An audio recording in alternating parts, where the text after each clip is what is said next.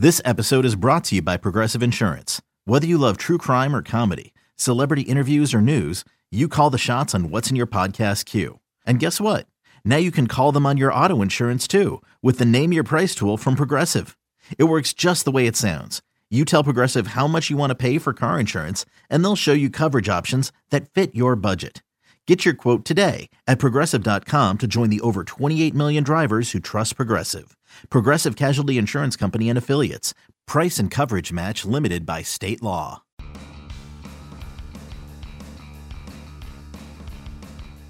You're listening to MLB.com Extras, brought to you by MLB.tv. It's baseball everywhere.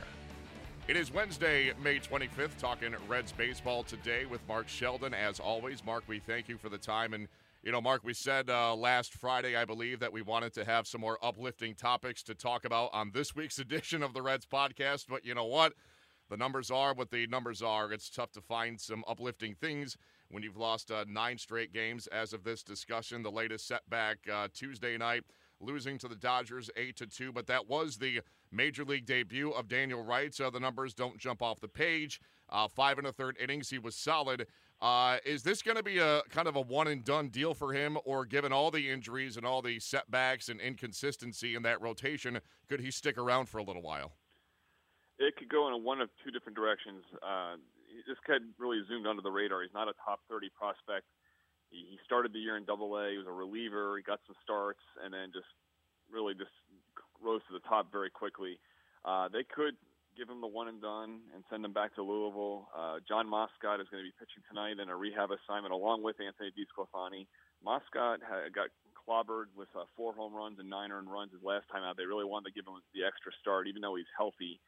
So he could, Moscot, if he pitches well today, go into that spot and replace Wright.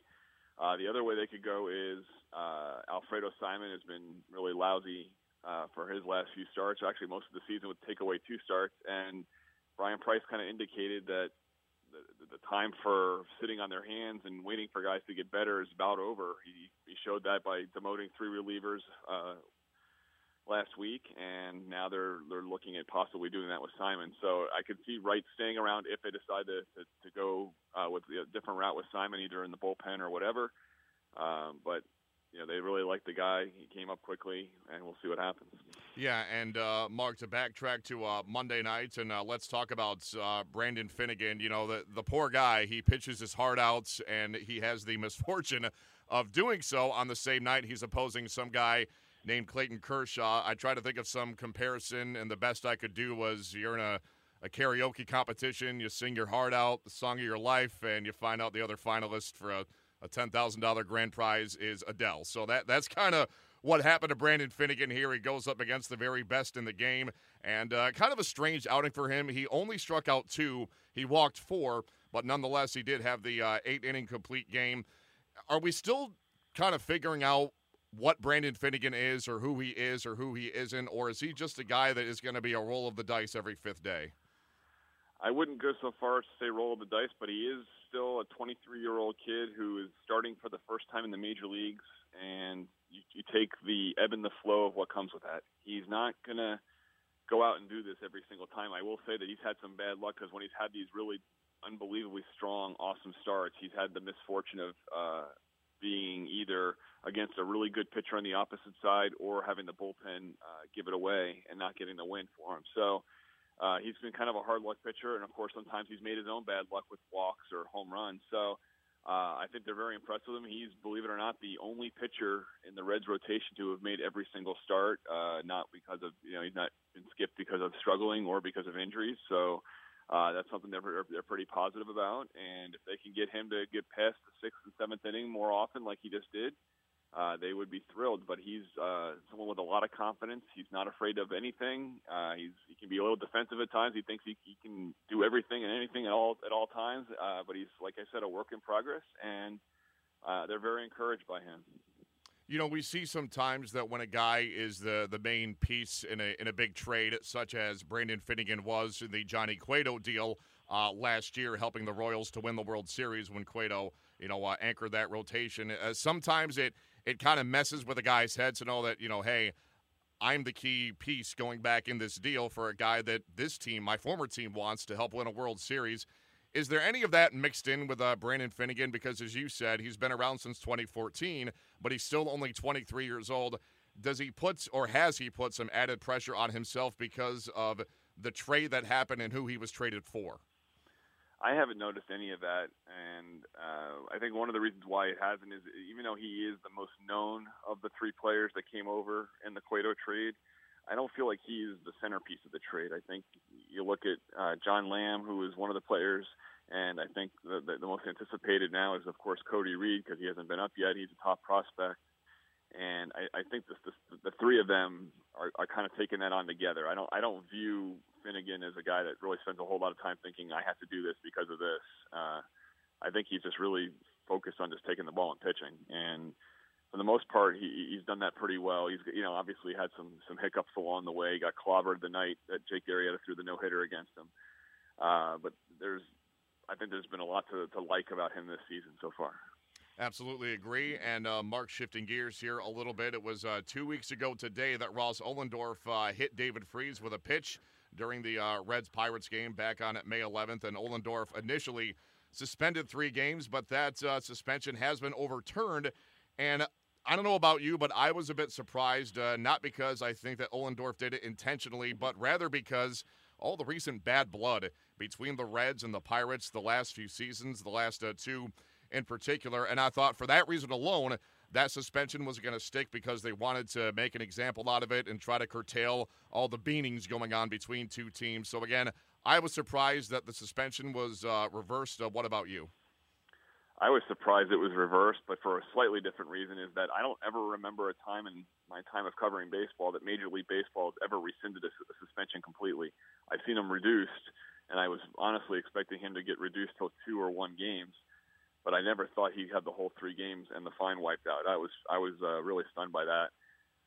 It was clear that he was not trying to go after Freese, and it was just a crazy night. A lot of pitches got away, and you know, the Reds and Pirates do have bad blood, and I'll be curious to see if this carries over into next time. I don't know if the Ohlendorf suspension would have done anything to change that, but it's certainly these two teams go inside a lot, and the Pirates go inside against everybody, not just the Reds. So we'll see how that pans out. It turns out, I guess, the one piece of collateral damage, and this is Brian Price, he had to serve his 1-game suspension because there's no appeal recourse for managers. So he already served his suspension, and I'm guessing if he had a chance to appeal, he might have gotten his suspension lifted as well. Yeah, that seems to be the case, given that Ohlendorf's 3 games were wiped out, and you brought up the Pirates, and we saw what happened last night, not to go too off track here, but, you know, Gene Segura hospitalized after he got hit with a pitch by Archimedes Caminero. So the Pirates are building quite the reputation, if you will. And the next time that the Pirates and Reds lock horns, it'll definitely be interesting. It's always interesting when those two teams lock horns, no question. Mark, to begin to wrap up here, you had a very interesting article on the Reds website about Dayan Diaz. He made his major league debut on Sunday after not 1, not 2, but 11 seasons in the minor leagues. You know, we hear a lot of stories about guys chasing their dreams, and but 11 years, I mean, that's a long time. There had to have been some ups and downs for him, you know, mentally, and wondering if he's on the right path, if this dream of his is ever going to come true. It finally does. In speaking with him, what are the impressions you got from him as he finally achieved his major league dream? Yeah, he came so close to having this realized at the end of spring training. He came all the way to Cincinnati from Arizona. He went to the exhibition game in Indianapolis with the team and came back. And at the workout day, the day before opening day, he was sent to Louisville. And it was definitely frustrating for him. He's waited a long time. It's kind of like Jumbo Diaz in a sort of a similar way. Is Jumbo Diaz was kind of overlooked for many years.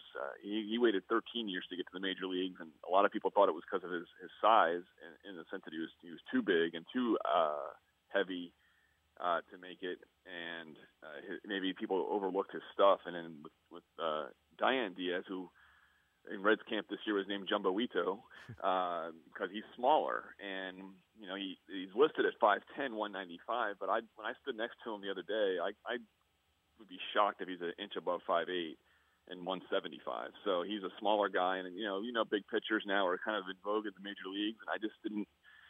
he thinks maybe possibly, and Brian Price agreed, that maybe because of his smaller size that he didn't get any looks. I mean, this guy had a 2.05 ERA over those 11 years in the minor leagues, and it doesn't stink.